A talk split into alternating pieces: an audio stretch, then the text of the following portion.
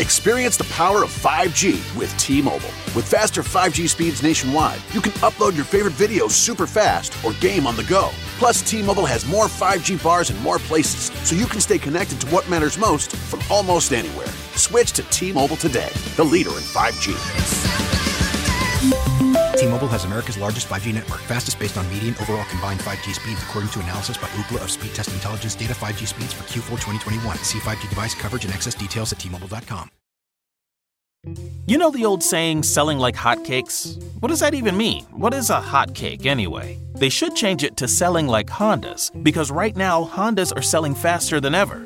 Probably because they're so rugged, long lasting, and fuel efficient. And if you want one, you should get to your local Honda dealer right away. Check out the 8 passenger Pilot or maybe the adventurous Passport. But you gotta do it fast because Hondas are selling like, well, Hondas. New models are arriving right now. Don't wait, see your local Honda dealer today. The BHP podcast is proudly presented by Dead Downwind, Stealth Cam, Tinks, Skull Hooker, Grind Life Coffee. We also want to tell you guys to check out the new Fred Bear Field Notes podcast, available on iTunes or wherever you get your podcast. Learn about Fred Bear and his heritage. It's something you're not going to want to miss, and it's one of those things that really bring bow hunters together. Hello and welcome to the Bow Hunter Planet podcast. Tonight it's myself, Dave Thomas, along with Tim Mazarana, Chris McGee, and Kevin Conlon. Hey there. And uh, guest star is Jared Lurk from uh, Drury Outdoors. Jared, how are you, man? I'm good. How are you all doing? Doing, good, doing good. We're just lo- looking at Tim here. I don't. Is your mic working? Uh, You better turn that thing up, dude. I hear you tapping. hear it I can hear you tapping. This you're you're an embarrassment, Tim. Straight embarrassment to the whole podcasting community. All right, come on, say something. Let's just hear it. It's up all the You- way. You're good. You're good. You're to go. good. I don't know why you guys were like on that. I was just sitting here waiting for you to not talk so we could talk to Jared. Oh well, I just wanted to hear your, your amazing voice. I love maybe. you.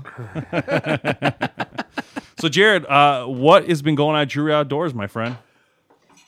Well, you know, we're in the thick of deer season, so I'd say the biggest ticket item going on is the DeerCast app.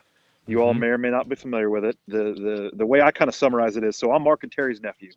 And for the last 30 years, those two guys have set in a tree or a box blind or something like that from the opening day of the season till the end of the day or to the end of the season and, and across multiple states. And they basically put all of that knowledge into the DeerCast app and created an algorithm as a deer movement predictor. Mm-hmm. And I think we're all beneficiaries of that. Think of all the things they've taught us over the years. So the big thing is DeerCast app, and then they did DeerCast 2.0 right before the season started, and they put in DeerCast track. So if you have a hit and you're wondering what it is, what it hit, what the lethality of it is, meaning is it immediately lethal, two to three hours later, or 15 hours later, there's a hit on there from the Drury Outdoors library that can, if you go into DeerCast track and figure it out, and and maybe track your deer a little smarter, if you will. So Mhm. that's probably the big thing. And then you know the small thing is here in the Midwest, we're we're at least in Iowa and Illinois and Missouri a little bit, we're battling EHD again, and it's kind of like a chronic problem. I just talked to Mark uh, three days ago, and he goes, "You remember in 2012 when we, they all died?" And he said, "You know, we said five to six years later, or seven maybe, 2018, 2019, it's going to be awesome again." And here we are in 2019, and they they friggin' died again. So Mm-hmm. it gets a little frustrating. But other than that, uh, the, the team's having a pretty good season, dis- or actually an excellent season, despite the die off. You know, um, Steve Franz killed that mega 200 incher in Illinois with a bow, crossbow, a couple weeks ago, and uh, Greg Glessinger's killed some friggin' absolute slobs, and everybody else has had some pretty good success despite the conditions.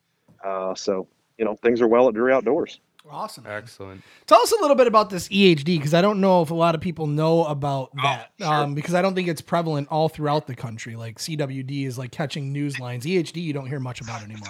CWD, I don't know where you stand on that, but like, and I know in Michigan it's probably a bigger bigger deal than it is Missouri, but CWD, in my opinion, so- Allegedly. So, I'm not. Yeah, yeah, Uh, exa- exactly. Like it's uh, it's it's a it's. Uh, I it anyway. I struggle with the headlines of CWD. That CWD is nothing, Yep. not even a fraction compared to the devastation EHD can do on a Mhm. herd. Okay, so EHD, if you if you remember in Africa a few years ago, there's this virus called Ebola, Mhm. and it and it's ridiculously fatal, and it's a virus. Mm-hmm. that's what that's that's what EHD is for deer. It's Ebola uh, for deer. EHD stands for epizootic hemorrhagic disease. It's a virus. We don't know why it is what it is. It's transferred by a little midge or a little gnat, Mm-hmm. and it affects them sometimes in the July August timeframe. I personally think it, it it happens more in cattle country, which may be why you don't have a lot of it in Okay, Michigan, okay. and we do in Iowa and Illinois and Missouri. And it lives in and around the cows. Cattle are immune to it, but deer that are in cattle country seem to be affected more than you know other parts of the country. And it, it's a virus.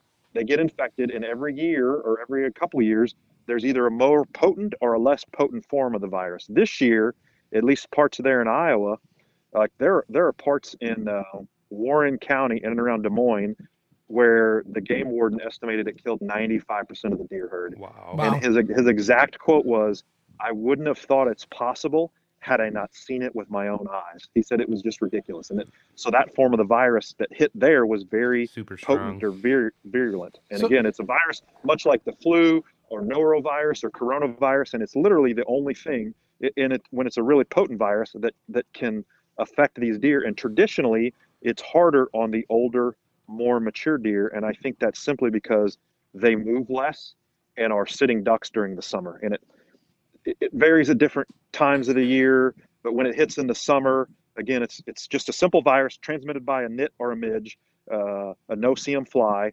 and it, it, it- it can be, like I said, devastating to a deer herd. I think we have it every year, and then it you really have some bad outbreaks when you have a really really wet spring, and then all of a sudden it dries up, and pond banks start to and river banks.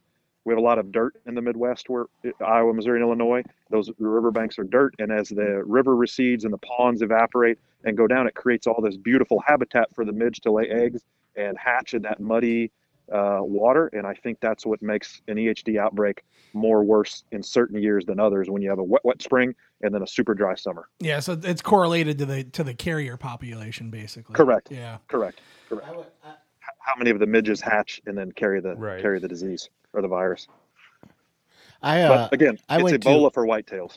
I went to South Dakota this year on my with my motorhome in October to do some uh, mule deer hunting, and I was amazed at how much standing water was in Mm-hmm. the cornfields all throughout Iowa and South Dakota. I saw more ducks than deer. I mean, they- Yeah, it was Yeah. incredible. You could you could hunt ducks just about anywhere. So I It- was on it that, I was on US a super eighty, wet spring, is a very dry summer, and then a super wet fall. Yeah. And Yeah. and for whatever reason, those are pretty good conditions for a major EHD outbreak.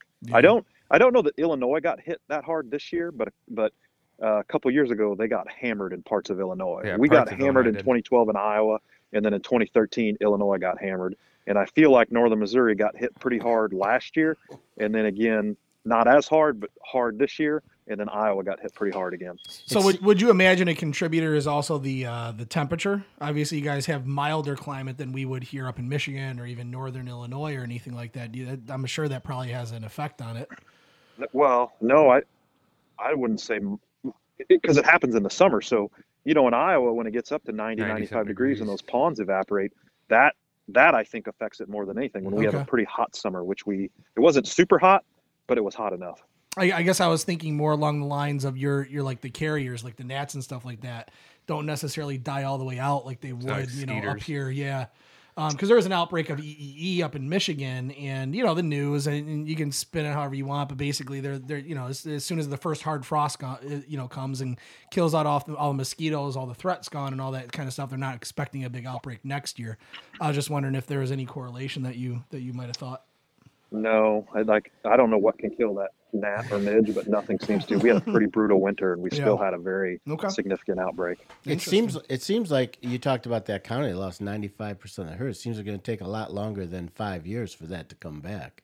That, yeah. So in 2012, when we got hit on our farms in Iowa, I think we lost 60 to 70 percent. Wow. But when Wow. you, I mean, when you, and his estimate was 95 percent. That's because he was just hoping five percent still live. But like he said, it was total devastation. Wow. And, it, and it's not, it's not statewide. It's pockety, Pockets. and we don't know why, but it is, and it's pockety. So anyway, it's it's a major outbreak this year, and we're just battling it. so you- and nonetheless, the team's still having. I don't want it to be all doom and gloom. The team's still having a great year Oh, the for sure. only benefit of an EHD outbreak, the only benefit is a couple three years later, the bucks that lived, reach full genetic Huge. potential because there's less deer in the herd, there's less social Mhm. stress, there's more food, and all those things. So, like, if you think about when Mark killed Bucktober Mhm. and Danger, and Greg Gleshner's killed a couple 200 inch deer in Iowa in a row, and I killed Hightower and Klondike, all of that was post EHD in 2012. Makes sense. Like, those then. deer got as big as they'd ever gotten. So, that's the one benefit. The downfall is you got to wait four to five years for that to happen. Yep. Yep, that's cool, man. So, so tell us about uh, like how's your season been going? You've been getting out a bunch. You've been able to. What, what's been going on this year? So, so yes and no. So I've evolved as a hunter, and and I'll be honest with you, I'm not a huge fan of hunting the rut in November. I love in Missouri we can start uh, in September. I love September through October, and then again I love Thanksgiving through the end of the season. Mhm. Just just so first day Henry and I went. Uh, we Henry went with me. He's not old enough just quite yet. We killed 166 inch 12 point Missouri. My first deer ever with a crossbow. Kind of cool. Yeah. Um, so Yeah, I haven't been out buck hunting much. I've caught, shot a couple does, and then Henry and I picked up a new trick this year since we were tagged out in Missouri. We're waiting for late in Iowa. Uh, we started duck hunting. There so you go. we're doing ducks and bucks this year. You're speaking Chris's Speaking my language. language. He always Oh, disappears man. on us during waterfowl season. So. during waterfowl season. Dude, I, I just started duck hunting last year for the first time and went two times this year already. And it's It is addictive. Like it's awesome. yes. Like it's more addictive than deer hunting. I'd Yes. say like shooting a duck and seeing it pull up fall out of the sky and then and then cooking the duck breast Oh, appropriately Breast later. yep. It's so just- it's delicious. awesome. Yeah, and Yep. it's it's good food too. We do a lot of duck Yep. jerky and stuff out where we are. Yep. Yeah. So so you mentioned uh, you shot your first one with a crossbow. What crossbow was it? Uh, the PSE uh, Thrive 365. Awesome, man. It- It is it is that and the PSE Fang HD. The Fang, Mhm. Fang HD is the one Mark uses. He's got it dialed into 100 yards. 100 yards. It costs 3.99 retail and it shoots 400 feet per second. That's That is so awesome. it's literally 100 bucks per 100 feet per second. Like you cannot go wrong. And and he can. Wade shot a deer with that Fang HD down in Missouri at 84 yards. That is awesome. I'm a, I'm a I'm traditionally a, a bow hunter or a, a crossbow guy. I don't Sure. usually do compound all that much. Um, every once in a while I will, but I, I just love my crossbows and uh, I love it. So I'm, I'm glad to hear that uh, that you took your first one. Um, you know, was it was it just as exciting, more exciting to walk us through More. walk us through the hunt a little bit? more exciting because it's new. So Yeah. I know there's a lot of controversy out there. A lot of traditional vertical bow guys think, you know, they poo-poo the crossbows. But here, here's my thought. I got my dad a crossbow, my father-in-law a crossbow at the age of 60 when they turned 60. Now they bow hunt. They never bow hunted a day in their life. So they got Mhm. introduced to what we all love, which is getting closer to critters because of the, the PSE crossbow and how easy they are, they are to use and how accurate they are. That's Okay. awesome. Then then my son Henry is nine and he sees his 42 year old dad shooting a crossbow. Well, he's going to want to do it too. Right. And it'd be a great way to introduce him to the sport. And and the final thing is, I'm 42. I, I I'm trying to cure lung cancer for a living and I have four kids under the age of 10. My time to shoot a vertical bow is much much more limited than it used to Mhm. be 10 years ago or even Yep. five years ago.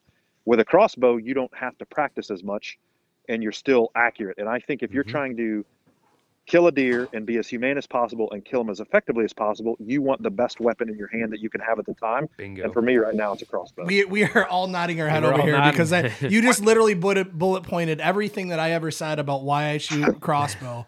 And it's Yeah, true. I mean, you got the family aspect of it. You can shoot it. You can have your, Your I mean, wife, once your it's sighted, kids. yeah, your wife, same, your the kids. same crossbow Henry and I can shoot, and my wife and my daughters, and we can practice, and it's it's just awesome. Yeah, absolutely. Yeah. But but it's it's the ethical side of it too. Mhm. It's that when True. you don't have Yes. time to to to practice and put 30 I sh- arrows through a bow every day, you know? right. It- Correct. It, makes I it shot- yeah. and then you're more fair to the game that way because Yeah, that deer was at 45 yards. I would not have pulled the trigger with my vertical bow at 45 yards. With that crossbow, I got dialed into 70. Yep. I had no problem shooting him at 45 yards and hit right where I was aiming. Yep. I mean, it was Mhm. awesome. Yep, it is. I, I love it. Next man. year when I go to Illinois, that's what I'm I taking. appreciate those comments. So Uh, my buddy in Illinois, when they legalized them two years ago, he owns a bow shop, and he said when they legalized them August 1st through when the season opened October 1st, they Hotcakes. sold more crossbows in those two months than they sold in their entire 20 year history combined. Every guy that I went with, we went on a trip uh, in was it Carthage, Illinois, on the west side, and I don't know. every guy we hunted with hunted with a crossbow, except Yep. the one guy, one guy I went with, and they all Steve- shot deer. Steve France just killed that big deer with a crossbow. that thing was a monster. You're, you're just you're more again, you're more accurate. And, and like I said, vertical traditionalists poo poo them, but it's like don't knock until you tried it. Like you're just you're just more effective. You Well, don't especially you like win anything. You think like you know vertical bow win. I'm not shooting anything past 30 yards. Yeah, and my it's it's the same Crossbow, hunt. Like I'm doing. you know what. I mean? Like it's the same hunt. You have all the same challenges that you have. Yeah, you still got to be Correct. quiet. You still got to do scent control. Absolutely. You Yep. know, shower before you go out. Dress Yep. when you get out to the stand. it's it's not a gun. You can't shoot them at 200 yards. Right. Probably Yep. 80 is the limit, if you will. 84 Wade shot Yep. one. Right. That's probably the limit. So you you increase the distance a little bit with a vertical bow, but like it's still bow hunting. Bow Yep. hunting, bow hunting. We all got to got stick it, together. yeah, it was kind of interesting too. I like I it- talking to talking to people over the years. It, it is it is still. Uh, it it, it bog, I don't know boggle my mind's the right word, but it, but it's still very interesting to me the different laws that all these different states still have Mm-hmm. About crossbow. I mean, they they have declining hunter populations, all this different stuff, and you know people aren't getting into the sport. And and to me, I don't know why you wouldn't look to something like a crossbow to bring back or or start introducing hunters that couldn't have done Right. it before because they don't have Correct. the time, you know, all that kind of stuff. So I yeah, I, I mean, I kudos to you, man. That's awesome. Thank you. As I say, uh, I hear all you guys nodding your heads, or you said it. We are in violent agreement on this one. Oh, and, yeah, absolutely. And I'll, I'll capstone it with this: the best deer hunters in the universe, Mark and Terry Drury, like without question.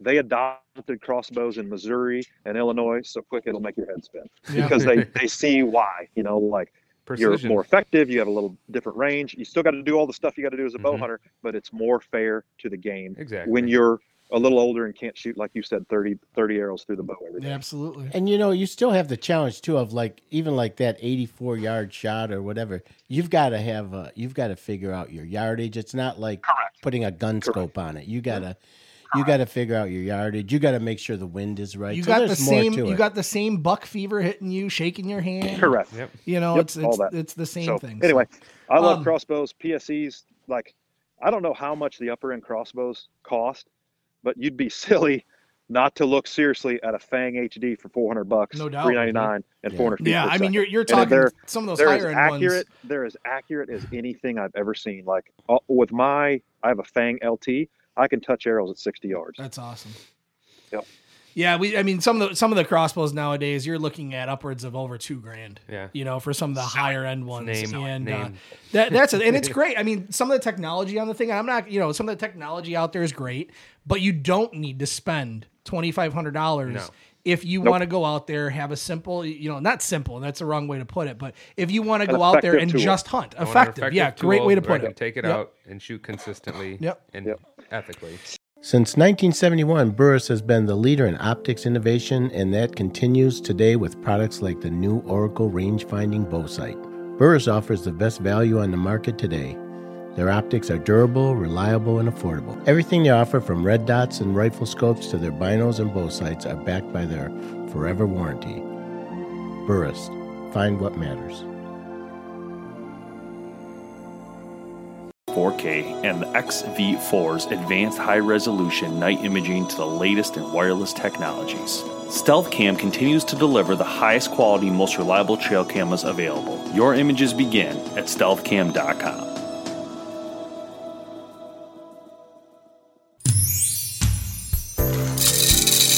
It's coffee break time.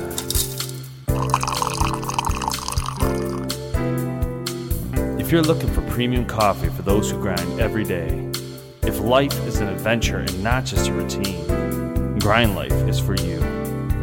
You could be an adventurer, military person, first responder, outdoorsman, factory worker, or just red blooded patriotic American. Grind Life is here to help you achieve success in everything you do.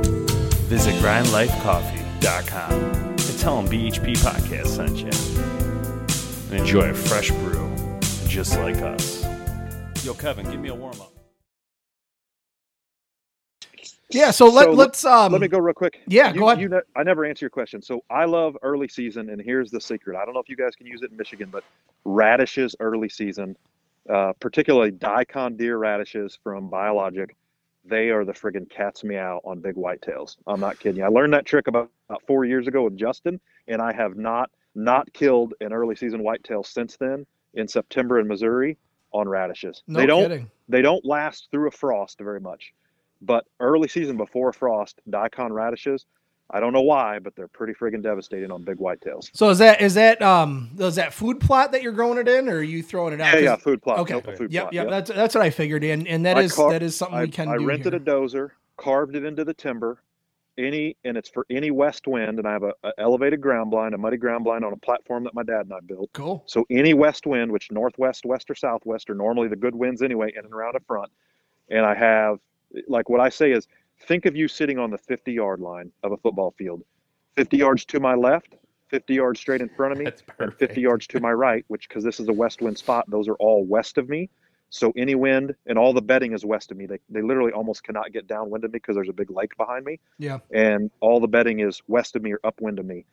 And what I do with the radishes is I put them uh, 40, or excuse me, 25 to 30 yards to my left, front, and to my right.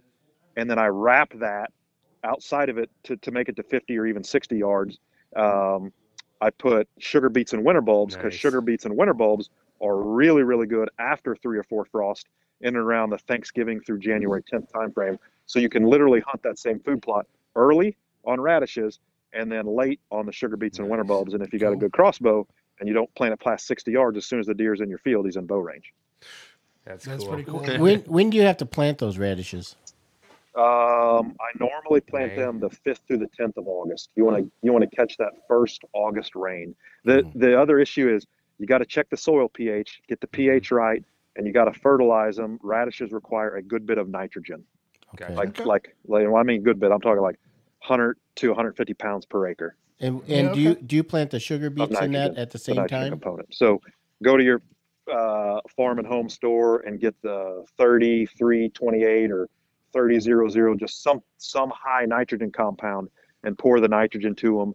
The year before you plant them, you want to put some lime on there to make sure the pH is pretty close to neutral. Cool. That is awesome, man. So great, great, great tips. I absolutely love it. Um, switching it back a little bit over to PSE. Uh, PSE has had a couple new, uh, couple new compounds come out, right? Um, what you want to walk us through some of the the new stuff that you've seen? Um, so I, yes and no. So I haven't actually shot any of them yet, but here's what I know about. We PSE. have. Yeah. oh, good for you.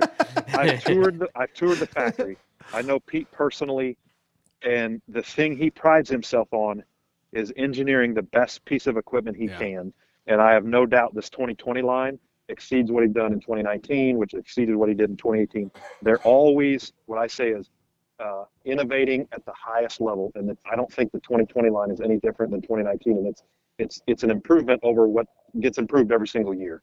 And uh, the new bows, I think, are going to be tr- tremendous. And they are, yeah. We we actually we, we did we did get to shoot them uh, last week. We did uh, videos on them, um, and Great. we are you know they're they're out on our on our webpage to take a look at. We do the speed test and all that kind of stuff. So um, I we were really impressed with them. Um, actually, one of our one of our in house shooters uh, shoots uh, competition with the PSE, and he was he was pretty impressed with it. I know Dave had some uh, good experiences with them too. So I thought I thought I shot, because I I'm getting shot ready to order my new one. Which one did he like best? NXT thirty three. So which one? NXT thirty three. Okay, That was great. I made a mental note. Pretty smooth, pretty smooth operator. But you know what? That cam system they've been doing lately has just been dynamite. Yep. Um, It- it's just so smooth. I mean, the thing about PSE that I, I find interesting, that some people know, some don't, and when, when it comes to the high end PSEs, um, over the years, uh, they've actually grown that cam system into like really one of the most smoothest cams in the market today. But it's taken them a few years. It started with an Omen, and the Omen was very aggressive bow. It but was. it had a lot of power. It had a lot of power, and then they, then they they realized like, okay, look, we got to get power, but we also got to get some sort of relaxation for the user. And then eventually they so, they slowly you know evolved to this cam, so which is the cam. So evolve cam. that was a good wording. That was, I made that work out well. good job, Dave. Thank you. Good wordplay. Thanks, guys. Slow clap. So yeah, no, so awesome. So we yeah, so what is coming up for the rest of the year here? You're going back out, so you're taking, you know, you take gun season off, you said, and then you go out kind of Thanksgiving towards the end of the year. How do you treat the end of the year different than you treat the beginning of the year when it comes to getting your your target buck? It, it's similar. So Reconyx camera pictures, see where one's at, and then the food source evolves. So early season again, you can on radishes. Late season, beans, sugar beets, and winter bulbs are turnips. um, and that and you got to plan all that in advance. You know, in the August time frame, and then over the years, you just figure out where better late season spots are versus early season. Oftentimes, they're the same spot, um, so you gotta you gotta basically plant for that uh, evolution, if you will, and set your early season spot up in in the same spot if you can, and then move the blind either north or south depending on the wind directions, and transition over to standing beans or sugar beets and winter bulbs. Okay.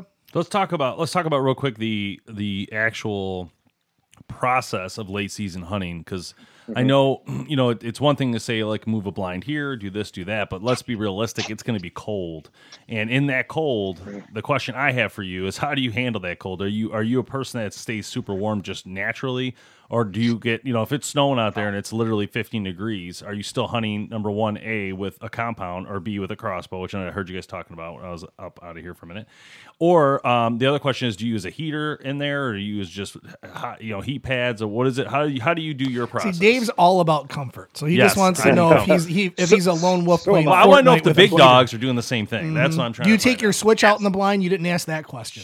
out. Let him finish. So, uh, I'm again 42. I, I have four kids in the age of 10. I don't get in a tree often anymore. I love ground blinds that I Yeah. that I put on elevated platforms that I built, and the platform, the base height is normally my eye level, so about uh, a little under six foot, Yep, Mhm. perfect. and that's what I hunt out of. Okay, a ground blind. So all the deer need to be upwind of you, and then I'm a huge fan of the little buddy heaters Mhm. with Yep. propane tanks, and Yep. that will keep you in a ground blind no matter how bad the conditions are. Uh, well, uh, let me take that back. If it's if it's 20 below and snowing to beat the band, I'll take that night off. But the next night when the storm front's gone and it's 30 below and a high pressure system and sunny, that ground blind and a buddy heater, maybe two buddy heaters, is all you need. Like, and you uh, check that see, on the DeerCast app, don't you?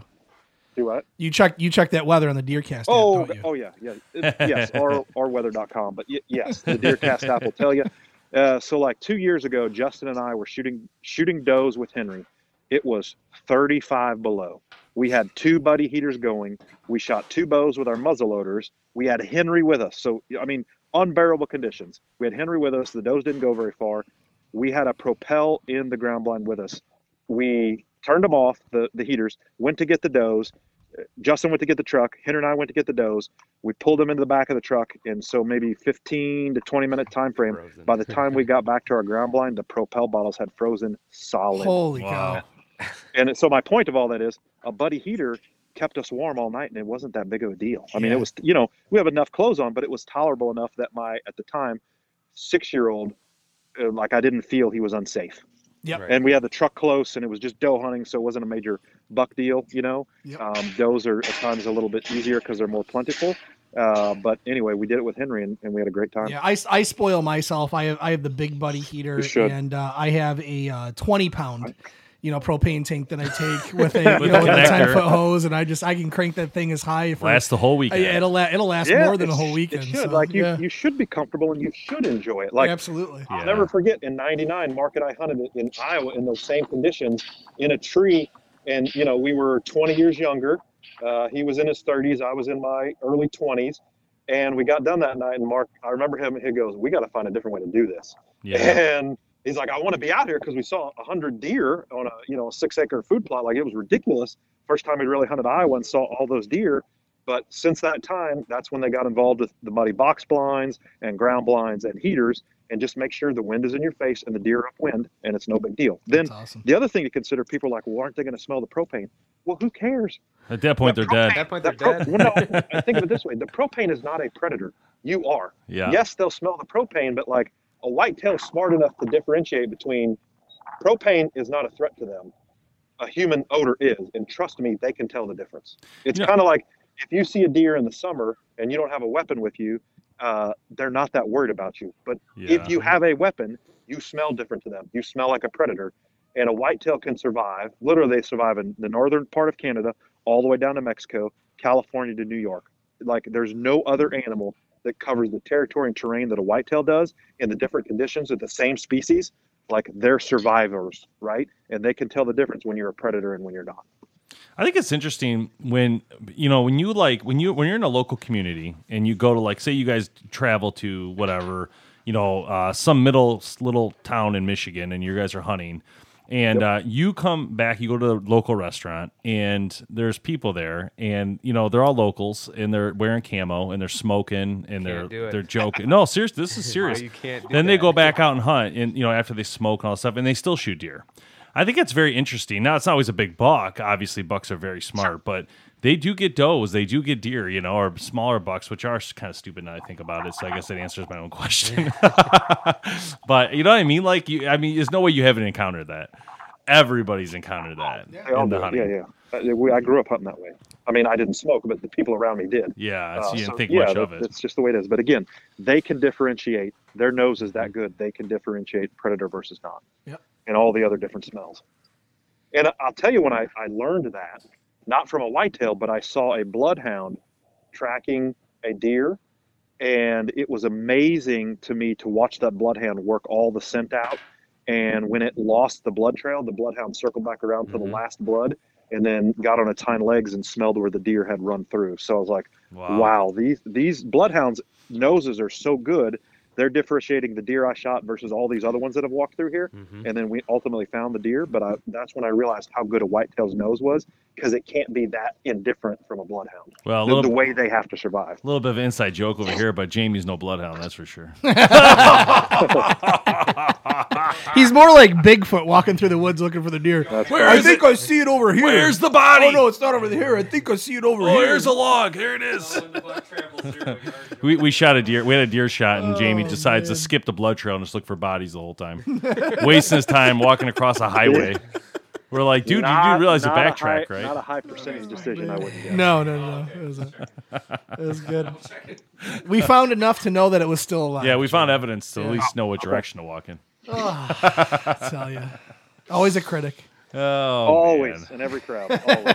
normally it's your normally it's your good friends or the or the best. Yeah. crowd. Yeah, in this that's in this case, I just consider him an acquaintance. But you know, That's fine. too. just kidding, Jamie. Love you. So, Jared, what, what, what do you guys got going on after the new year? So, I know that starts the kind of the um, the um, show season. So, what's your plans? I'm assuming ATA. I'll probably go to ATA, yes sir, and then you know Matt and Taylor and Mark and uh, Terry will go to Shot Show, and then probably NWTF. I will not go to those other two, but I'll probably be at ATA. Do you guys- I, love that show. Do you guys have a Um, booth lot at ATA? Or do you go hang out with PSE, or how's that work? I hang out honestly at ATA. I hang out a lot with Mark, Terry, Matt, and Taylor because they have a lot of vendor meetings. So you know Oh, they'll meet with Mossy Oak or PSE or Reconyx or Tacticam or Rage or something like that, and I take a lot of pictures and videos to then post on social media Cool, because cool. they're busy having yeah. meetings, and then so I'm kind of the photographer and then learning about the meetings as well. And then Awesome. love meeting all the people and hearing the stories. And you Yeah, know, two years cool ago part. at ATA, what was really striking to me was I was walking with Taylor, and I want to say eight out of ten people that recognized us recognized us because of her and not me. And I thought, you think? Don't worry, we recognize you first. Don't worry. oh, well, anyway, most of the younger fans knew who she was and had no clue who I was. Too funny. Oh, that's too funny. All and right. it might have been nine out of ten people. I, I don't know. Eight out of ten. A lot of people knew who Taylor was, and you know what? Good for her because she's a female. She's doing it right. Yeah. You know, Yeah. you- you- she's always in camouflage, always very professional. She loves it as much as her, maybe not as much as her dad, but as much as a female can. If your dad's Mark Drury, and she's Yeah, I a was great steward uh, for all of us to get more females involved. Because as you guys Yep. mentioned earlier, numbers are declining, popularity of the sport's decreasing, and we, if you're a hunter and love it, and you're a dyed-in-the-wool whitetail guy or girl, you got to do what you can to get more hunters in the sport. Absolutely, man. them. Amen to that. Jared Lurk, Drury Outdoors, thanks for joining us, man. We appreciate it. Uh, go to Drury Outdoors online, check out what they do, and you can see Jared in tons of videos and productions and amazing, amazing animals you guys have taken. So, the, the thing I'll tell people if they haven't yet, go to YouTube, type in my name, just Jared Lurk, and check out the hunt for both Hightower and Klondike. I'm pretty pretty proud of those. Awesome. Ooh, that sounds fun. I have to Cool. watch those again. Cool. All right, Anyway, man. thanks guys. Thanks. Thank you. Good Thanks luck again. to We'll see everybody. You. Have a good one. Nice talking to you, Jared. uh, Have a good Thanksgiving. Take care. We'll do it again soon. Bye. Yep. Thanksgiving. Happy holidays. Bye bye.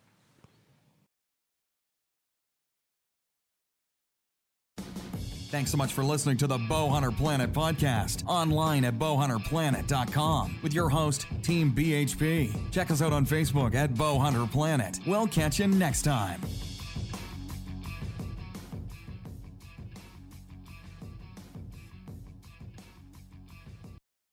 Experience the power of 5G with T-Mobile. With faster 5G speeds nationwide, you can upload your favorite videos super fast or game on the go. Plus, T-Mobile has more 5G bars in more places, so you can stay connected to what matters most from almost anywhere. Switch to T-Mobile today, the leader in 5G.